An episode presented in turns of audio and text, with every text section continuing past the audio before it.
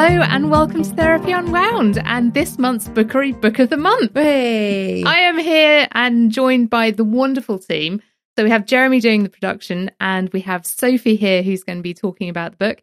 And we're in the new booth today. This is the most exciting slash nerve wracking record yet, I think. we were both saying um, just as we were warming up that although we've recorded many times now, this somehow feels nerve wracking. We've got Jeremy in the room. We've got Jeremy in the room. Normally we just send him messages through the mic. Yeah. But this is um this is real life, live feedback. Absolutely. And we have proper mic booms and official mics, and we have coloured leads, and it's all looking good. Yeah. Every everything in this room is incredibly professional now, It is, including us. including us. We know what we're doing now. Yeah. We've had, I think this is recording number nine. Yeah, it's amazing. Yeah, so this is maybe the ninth or tenth episode going up. So I'm really excited because today on the Bookery Book of the Month, we are looking at James Nestor's book on breath. We certainly are. So, how did you consume this book? I listened to the audio version through Audible and it cemented my theory that Jenny only picks authors with good American accents. I There is tried. a theme coming out of this uh, bookery um, series. But yes, so I listened to it on audiobook and actually I'm very pleased I did because um, it was read by the author and I really, really enjoy that uh, as a format. I have to say that I actually listened to it on Audible as well. I Mm. didn't have the book. And um, I'm glad I did because I think for the subject matter was quite hard hitting. Yeah, It was quite dense. yeah. Halfway through, I was thinking, flipping heck, I don't think I could have read it on I book. completely agree. And actually, as I was downloading it, I read a couple of the reviews and found that he he mostly had five star reviews, but one one was a one star review that was just like boring. This book is too long, too slow. And I thought, hang on, it's not a piece of fiction. It's not like that you're waiting for the plot to spice up. Mm, And then actually, as I was listening to it, I got that same impression that some bits of it were quite um heavy going Yeah. and that actually it was his accent that carried me through Yeah. it was it was it is a quite a dense book and the subject of the book is our breath, Mm. which I didn't think I'd ever be making a podcast about. No, I, I didn't think I'd ever be giving it as much brain space. No. I was so totally in the passive category when it Mm. came to my own breathing. My body does it. I don't have to think about it. It's one of the very few things in life that just gets taken care of for us. Yeah, like heart rate. Yeah, you know. great. My heart beats, job done, Yeah, brilliant. crack on. I won't know about it when it stops. No. like Exactly. it- it- as far as I'm concerned, from here to the end, it's always going. I don't think I've been as humbled by a book for a long time. Yes. I, f- I feel like maybe we should disclose. We're coming at this from very different. So I think um, what's great about Jenny and I reading these books together is that we come at them from such different positions because you come at it from a place of knowledge and understanding and knowing the science and having absorbed a lot of that research yourself previously. Yeah. Whereas I don't. I come at it from completely a kind of uneducated, just downloaded it on Jen's recommendation kind of stance. So I think I bet we've taken it at very different levels. You say that, and then, I mean, I've also grown up in a family that asthma has been a central point in Uh-huh. our. So many of my family members have asthma. So we've known it. And the Botego form of breathing, what they look into and in the book, it's been, I've been aware of that since I can remember. But do you think I actually do any of that stuff? I'm really glad to hear you say that because there were parts of it where I thought, how have I been doing this so wrong all my life? Totally. Like, and okay, I feel like very early out of the gate, we need to, you need to understand that if you are to read or listen to this book yourself, the word mouth breather comes up so many times. And in England, that's not a good thing. No. So at you know, at school, growing up as a teenager, if it was like, oh, you're a mouth breather, Yeah. it was kind of a bit gross. It was just somebody who's very breathy. Yeah. you don't want to be. No. Um, and obviously there there was so much in this book around different types of breathing and the benefits of breathing and, you know, the historical scientific evidence and all these Hmm. things. And it really made me question how have I got to 32 years of age without knowing or thinking about this more? Mm. because it kind of made me feel like have I been doing this wrong the whole time? but yeah, I'm still stood here. Yeah. so hang on a minute, I can't be doing it that wrong because I'm still doing it. Yeah. But yeah, it's fascinating, like you say, that I think um, that there's a difference between maybe understanding where he's coming from and knowing it and Yeah. then living it.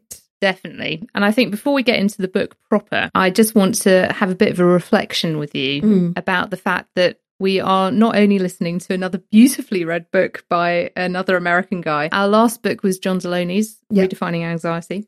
And in that review, we both said we would like to hear more of Mrs. Deloney. Yeah.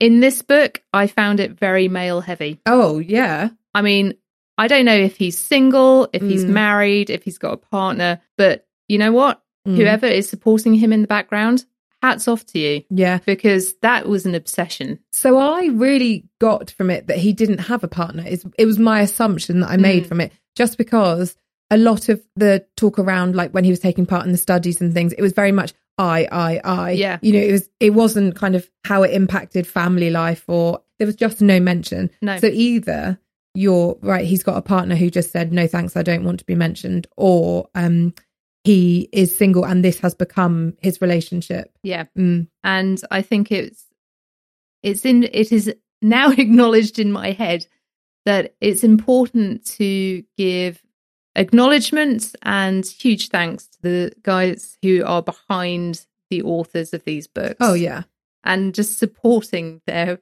mad research, life decisions, Yeah. all the rest of it. Yeah. and so yeah, it really takes over, doesn't it? Yeah. So Mr. or Mrs. Nestor, the other Well one done. who is behind behind the science. Um, thank you very much because you've allowed James to give us an actually really eye opening, wonderful book on breath.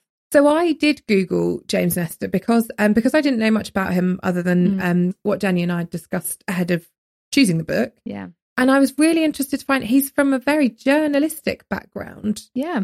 And actually the breath book has was really such a passion project into kind of exploring and understanding and pushing forward that kind of scientific understanding. And I, I found that really fascinating because obviously when we're talking about the lovely John Deloney, Mm-hmm. that came from a point of he it was very clear that he was a doctor in the field you know he he kind of had a, that very strong medical background and understanding Yeah. um where it's really fascinating this time that he didn't it was just an interest that became an obsession that became a book yeah. that's probably completely changed his the way he works now Totally. Absolutely. So the book starts in a living room Mm, in a tumble down Victorian red brick, I Yeah. think, um, with a boombox and a cassette tape. yeah And I loved the fact that he had a history of anxiety and stress, yeah couldn't sleep. He had had pneumonia twice within two years. Mm, And he comes across, he said he kept eating meals out of the same bowl. yes wasn't that the saddest image in I your just mind thought this guy is crumpled. Yeah, he is. So that was really sad. And I also, so this is something that I, where I saw a real parallel between the opening of John Deloney's Redefining Anxiety and this book was that actually it started with such a personal kind of personal experience that was highly emotive and highly visual. So you Mm. could really put yourself in that position.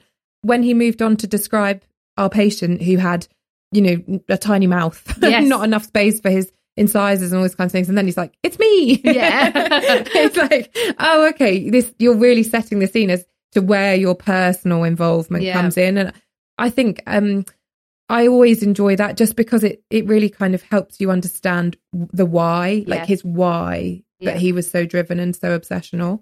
Um but yeah, you're right. It's it's kind of it was set in a very sad way. It starts in a very starts sad in way. a very sad way. He basically has this somatic experience, so this body experience that his brain doesn't understand Mm. when he listens to this cassette on this boombox, this breath class that his doctors advised him, and it's just like, wow. And Yeah. he, he just has this. His body basically just expires a load of gunk, Mm. and he just ends up in this sweaty ball of mess. Which I also thought when you know when he says, I'm sopping wet, I touch my hair and it's sopping, you think, okay, that is detail. Yeah, it's kind of like that. That's a lived experience that you really want us to kind of like understand and get into on that point. But then he goes into the Stanford experiment, Yes. which is basically what this book is Yeah. centered around, isn't it? What were your impressions of his partner in crime, Olson? that he also doesn't have a partner. Yeah. if that's fair. Yeah. That they they obviously. I mean, I I feel like it was very clear that both of them had quite a vested interest in this because it was such an extreme experiment. They had both spent six grand just Yeah, getting just onto getting the in. experiment. and then Olsen moving across the road and like you know moving country and i think the very first descriptive word he uses about him is jet lagged because he's just flown in from is it oslo he Oh, comes somewhere, some yeah some Scandinavian, scandinavian country. country, so Yeah. it's like the investment in the airfare the investment in the time off the inve- you know it was renting the house. renting the house running around um, town in his pajamas but again i think heavy Yeah, in detail yeah, heavily descriptive you know even to the point where if i closed my eyes i could see them with their mar- like the tape round their face and Oh, the the lip mouth eh? taping. yeah yeah yeah and it's just kind of like so, at some point you think this is great good really good level of detail i am really imagining it and in the other side you think "Oh, can you just tell me what the findings were Yeah. Like, i don't i don't know if i need to live this day by day with you Although the the mouth taping, I was really interested in. So my selfish kind of like lived experience with my mouth yeah is that when I was in my very early twenties, I had eight teeth removed oh wow and I had train tracks put on, and my mouth was shunted around like Uh-huh. you wouldn't believe. And I have a permanent bruise on the roof of my mouth where my tongue just kind of like clams shut because there's not enough room now in my mouth for my tongue to sit. oh wow And I've known that that's a problem. Mm. I hadn't realised that that's actually why I mouth breathe yeah because there's not enough room within my skull for my sinuses. So mouth taping is where you get kind of like some people were using gaffer tape across the whole lot, weren't Oh, they? It was yeah. horrible. But I actually used a band aid Yeah. two nights, and I just band aided my lips together to see if I could nose breathe while I was asleep. I lasted about 15 seconds Mm. Yeah. before wanting to kind of Too like, get it off. It was claustrophobic. just Get it like, off, get this it is off. nuts. So I have um a much, much, much more milder version, but the other way round, where my I get I'm prone to sinus infection, Okay. and actually um my nose uh, like I I feel like I sound really nasally now. You don't. but I think that's just self fulfilling. But sometimes I feel very nasally. It was Yeah. so sexy this podcast record, isn't it? and it's the same where I feel like my nose is blocked, and then I'm very reliant on like Yeah. mouth breathing. Yeah. And again, again, you, I think probably because the term mouth breather Yeah. is so unpleasant. It just makes you feel kind of at a disadvantage. I Quite don't want to be a mouth self-conscious. br- breather. Yeah. Yeah. And I, you know, we'll cover it in more detail, I think, but listening to how actually the way that humans have evolved and our Mm. skulls have changed and our mouths have changed, yeah. how much of an impact that's had on our breathing, it kind of makes you think, blimey, no wonder, no wonder we're all struggling. No wonder we all snore. Yeah. Like when we've, we're living with all these things. Whilst I was listening to this book, because I've I've heard it now about four times, Mm. 'cause I just wanted to get it into my head, which is the joy of Audible. Actually, Yeah. you don't have to read a book four times, but No. you can chop tomatoes for a salad while you're listening to it, which is great. But I decided that I would start doing my workout as a nose breather. Okay. So I swing kettlebells quite happily, and I can lift weights and do my stuff, and it's fine. And I have a great workout in the morning until I started nose breathing. Yeah. Oh my word. I could swing a kettlebell for about 20 seconds before I felt my head was literally going to explode with air. Yeah. And I had this moment three days into this where this is really unsexy. The gunk that came out of my sinuses Yeah. was just like, how was that in my head? Yeah, I know. And then I could smell, but smell on acid. It was Yeah. just like, that smells like mint Yeah. wow and that lasted for about five days but i couldn't i i didn't know how to continue learning how to breathe through my nose comfortably Mm, so it's all built back up again Yeah. so i need to find a routine of doing that yeah. I mean, I completely agree with you because I um, do regular outdoor exercise, which involves quite a lot of running yeah and things that make you get out of very out of breath and your heart rate really high. And actually, in that moment, I do not consider my breathing at, At all. all. It's just whatever it needs to be to get me to the end of the road or up the hill or whatever, you know. And actually, scientifically, it's probably, I'm probably not breathing in a way that is benefiting my body Mm. as well as it could. And actually, now I've read this book and have a deeper level of understanding, I'll probably be an awful lot more conscious about how I'm taking the air in and how I'm expelling the air Mm. but in that moment Just breathe. it's just breathe and this is what i found so fascinating is that i think instinctively we just breathe in all those different situations in life whether you're exercising feeling anxious in a moment of stress trying to fall asleep finding calm Mm. you kind of know the very basics in what you need to do with your breath to get you there. So, you know, if I start feeling a bit anxious, breathe in, breathe out, you know, Yeah. like slow your breathing, deeper breaths, and that works. But had I understood what it might be like to only live with my nose or only live with my mouth, no, I'd never thought about it, not for No. one minute. I thought it was interesting when Olsen and, and James Nestor went on a run. Yes. And yeah, agreed. They tried. So Olsen, I think, is a bit more obsessive even than James Nestor. Yeah, From yeah. what I, because Olsen takes James on this kind of like run round the park. and James nearly died.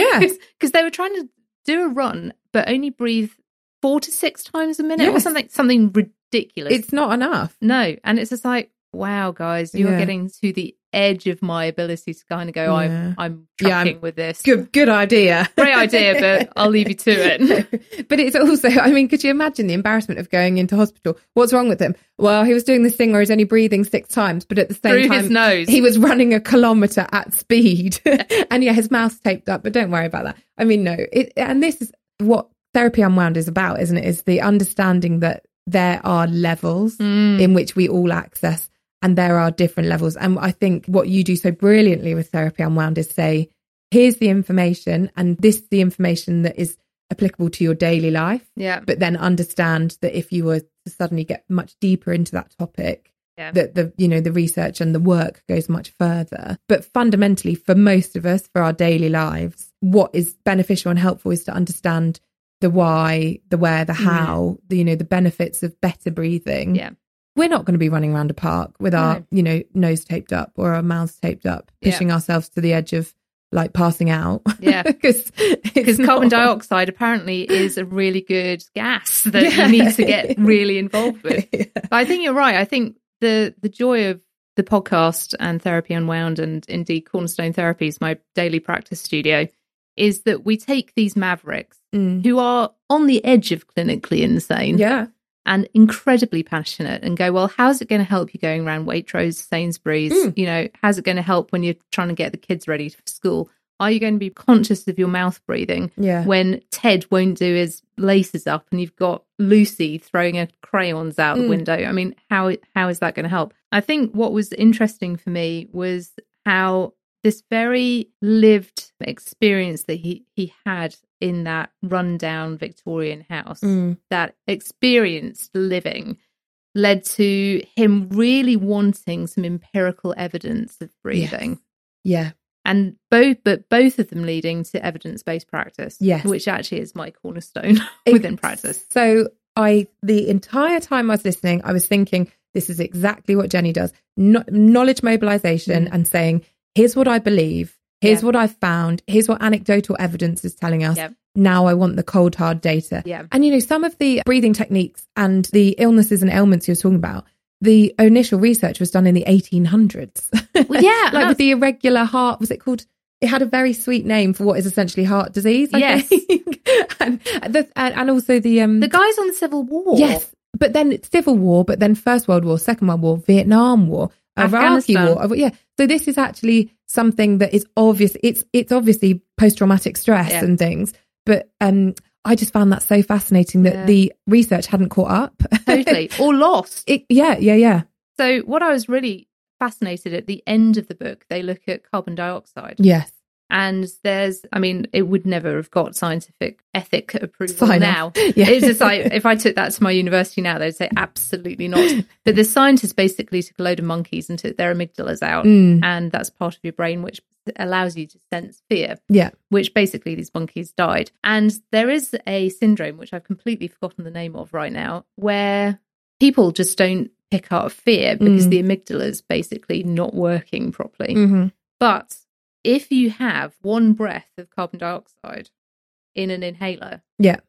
suddenly you can feel. mm. And what they were finding out at the very kind of like beginning of the last century was if you give this um, this gas to catatonic sufferers, Yeah. psychiatric patients, suddenly it can just kind of like kickstart the brain yeah, where drugs haven't. mm. And that research was, you know, well known. Apparently, fire brigades had the gas on hand to help people out of a panic attack after a fire, Well, that makes sense. but they don't have it now. No, but is it is it even as simplistic as the brown paper bag? trick? Yes. because actually all you're doing is limiting the Yeah. amount of oxygen and yeah Totally. and it you know again i think take for me as a Mm. non-scientific non-medical Yeah. woman woman of the streets Taking. Love that, Sophie. but taking what I have from this breath book Mm. is that actually there are there is more space in my brain now to realize okay why the breath is making me feel better Yeah. why you know i was so so fascinated with some of the studies that he was interested in on things where you know breathing had cured cancer was Yeah. one claim that a woman had breathed her way out of cancer Yeah. now personally i cannot see how that is possible No. but I do know many of my friends who have used the hypnobirthing technique for giving birth to their Yeah. children, which is essentially breathing, Breathing. and really concentrating on your breathing. Yeah. And actually, my friend, my friend um, Hannah, who learnt hypnobirthing for her first child, now hypnobirths in any stressful situation or any painful situation or any. So what she's really learnt is how to apply good breathing Yeah. to every situation in her life. That's fascinating. It's brilliant. And so, you know, so she might she won't mind me saying this because um it's quite a cool story in hindsight, but her second baby was actually born in their car because she laboured so much quick she lives in um Worcester Park near Kingston. Hmm. She managed to mistime her labour with rush hour and Brilliant. she laboured very, very quickly and the Yeah. traffic moved very, very slowly. And she pulled into the hospital car park. Um she wasn't driving, thankfully, but gave birth to the baby Wow. on, on her own while her husband was trying to find a, a nurse or a doctor. And when the midwife said, How did you do that? She said, I breathed. It was just, and she said she just had to go to a very primal place where it's like, It's just me and you, baby. Yeah. You've got to come out. Yeah. You've decided not to go for the, like the conventional medical route. yeah. And she applied her hypnobirthing That's and her amazing. breathing. Yeah. So I don't want to do that. No. but I would like the next time that I can feel myself getting very stressed to just be able to take a moment, do my breathing, Mm. and understand that I can change the way that my body feels Yes. with that action. Yes, because it all calms the heart rate, Yeah. calms the blood pressure. Easy. And I think that's that's the one thing I just wanted to take out of the book really was that ease. Yeah. Because something else I thought as the voice of the streets was how brilliantly accessible he kept saying doesn't matter about your gender, doesn't matter Mm. about your weight, doesn't matter about your fitness levels. This breathing, I'm not going to tell you this is only accessible Mm. if you lose a stone or if you find you know you were 10 years younger it would have been better he said it doesn't matter when he divides the book up by number of breaths Mm. he he even says your life is 600 million breaths yeah. on average if you've used up 600 of them Yeah. but you'd like a few more there's still time to do that and it's kind of that i really appreciated how he was saying there's an entry level for everybody here Yeah. in this book and i think quite often with the type of book that breath is people feel like oh it's not going to be for me because i don't know enough Yeah. or i'm not fit enough or i'm not young enough and he was very blatant that nope doesn't matter I think you're right there completely. I also like the fact that there is different parts of the book that interests different people on different levels. yeah And I think not only can you breathe better no matter where you are in life, Mm. you can access this book in different chunks of your life. oh yes Um, there was one point where Olson says he was talking about um, the Stanford experiment that I will not go into on this podcast because Mm-mm. it's way too complicated and you actually need to listen to the book. about eight to it. chapters of the book Like, But um, there's this point where Olson says, I do not want to, but I am curious. Yes. Yes. But how relatable is that? Yeah. I mean, looking at you who's just finishing her dissertation on a project. I do not want to, Yeah. but I am curious. And I thought that is kind of like the yeah. the headline for me on this book. I do not want to, Mm. but I am curious. And so you do end up that curiosity takes over and it It puts you on does. this journey. It really does. And I, I, you know, I know from our work here on Therapy Unwound and from your work at Cornerstone that quite often it is that curiosity to prove what we know anecdotally to be true. Mm, So the number of people that will tell you a holistic treatment or a in brackets unconventional treatment got them through pain, got them through trauma, got them through something. Yeah. It's still seen as woo, woo, woo because Yeah. it's not med because these trials aren't done because there's not the medical evidence. And I guess that that curiosity is Yeah. actually saying, I want this to be cemented. Yeah. I want this to be taken seriously. And that's when science becomes scientism. It Yeah. becomes not science, but a science religion. yes, it's just like well it has to be scientific therefore because Yeah. otherwise it's going to be wrong Mm. well you can't really say that to someone who's hypnobirthed in a car and has a very healthy baby and is doing fine. yeah. Or equally, somebody who tells you that their acupuncture, weekly acupuncture, is helping their depressive state. You can't turn around and say, no, no, no evidence of that because it's a personal evidence. You know, it's personal evidence, which absolutely. I know is something we share, but I think, and it, perhaps it goes back to them, this being a very male heavy, male dominated book. Yes. Sometimes it's like, mm, I just need the evidence. Yeah. Mm. And I think the, the really irritated is the wrong word. It just, you know, when you kind of like get rubbed up the wrong way, just Mm. kind of like knocked, that there was this wonderful opera singer. Mm. And I can't even remember her name. I think her name was mentioned once. Yeah, it was. But it was just the fact that she was an opera, opera singer, an anarchist, and she went to Tibet Yeah. to learn basically fire breathing as Yeah. far as I can work out. And I don't think there was many women that were upheld in this book. Not that I'm on a feminist rant right now, but it was just interesting. And also there was my favorite chapter was actually chapter 7 about chewing. Oh, yes, yes, yes. And there was a woman there that was present when James Nestor has this quite revealing time in the middle Mm. of the Paris catacombs and she was known as Red. Yeah. And I thought actually her experience of being around the skeletal forms of Mm. our ancestors, Mm.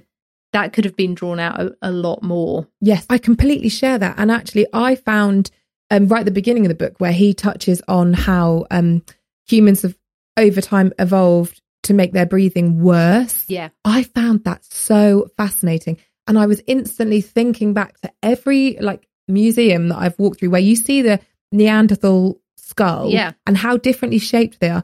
I have always, in that really superior, smug way, thought, oh, thank God, you know, thank Yeah. God our faces have changed. Yeah. And this was the first time somebody said, well, actually, in this instance, the evolution has taken us back Mm. in our progression. And, and although I don't necessarily think that humans are the only people to struggle, only species to struggle with their breathing, Mm. I did think it was really fascinating that actually, you know, the shape of our jaw, you know, our jaws coming back and everything becoming so small and our larynx dropping so Yeah. that we could speak.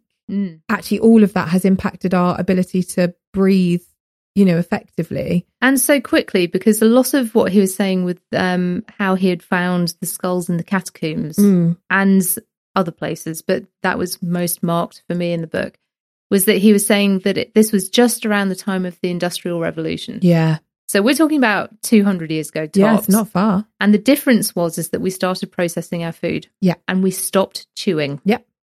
Like literally that was it. Mm. There was nothing for our mouths to do. No. So our masseter muscles, which are the strongest muscles in our body, Yeah. they exert about 180 to 200 pounds of pressure per bite on the back teeth when Yeah. you're really biting down. They became weaker. Yeah. You know, there was nothing to do. The the mouth became smaller. And our relationship with food, which I've often found really interesting, especially through the journalist Michael Pollan, Mhm. his In Defense of Food by Michael Pollan totally changed my life. And I Mm. read that about, well, when it came out. So it must have been over 10 years ago. But yeah, our relationship with food is so fundamental with how we have evolved. Yeah.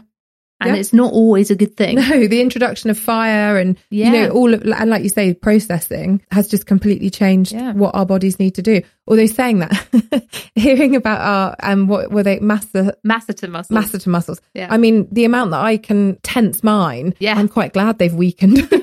I, I was wouldn't just have any teeth left. I was just imagining the headaches if they were even Yeah. stronger than they are now. But I mean, yeah, it's, it's absolutely fascinating, isn't it? And one of the themes around that was that the human race evolved to become superior in many ways, like learning to cook our food in, um, cemented our survival, Yeah. but it has had repercussions. Definitely. And I think it was the first time I'd, in a very, very, very long time, I'd stopped to think, huh, isn't that funny? We're so conditioned to think progress and evolution is always positive. Mm. and that, I mean, this just feels quite deep uh, when what I'm really talking about is um, how it's impacted our breathing, but it's quite a nice metaphor, really, for that actually progression is not Yeah. always positive progression. Sometimes things evolve and there are consequences. Definitely. Mm. Don't turn your food to mush. No.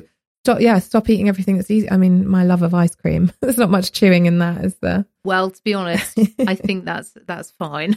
Yeah. We're going to let that one go. Yeah, we'll let that one go. um, but no, I thought, yeah, so much, so much to learn. And I, I really do agree with you that I learned things probably at a very different level to you, you know, or I Yeah, accessed I was gonna things say, at a it's the different access thing, level. isn't it? yeah. Yeah. I think the one thing that I really, as an anatomist, Mm. I really kind of went, oh yeah, that's that's the thing. Was in the two chapter, Mm. chapter seven.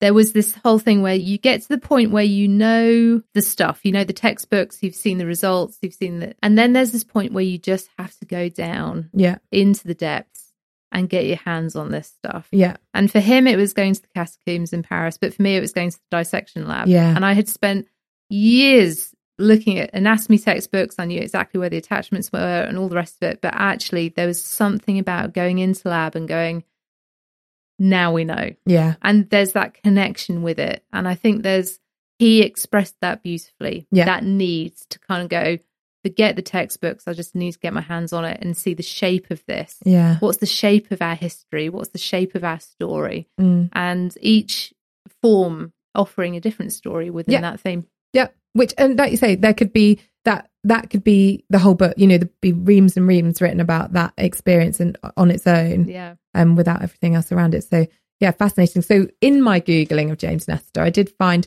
his first book was actually all around the free diving and the yeah, free breathing. in Greece. Yeah, but I think that must have been really where his exploration of how that was possible Mm. came about, and because he really has, for a journalist, really has taken quite a turn into anatomy and into you know the Yeah. the inner workings of our body, which isn't necessarily an expected step. Yes. you wouldn't expect to to go from that because I think some of his original right, you know, he's like a sports background and Yeah. sports interest. So actually, he's really taken that to the extreme, which Mm. if anybody listening knows Jenny, is something they share. Yeah.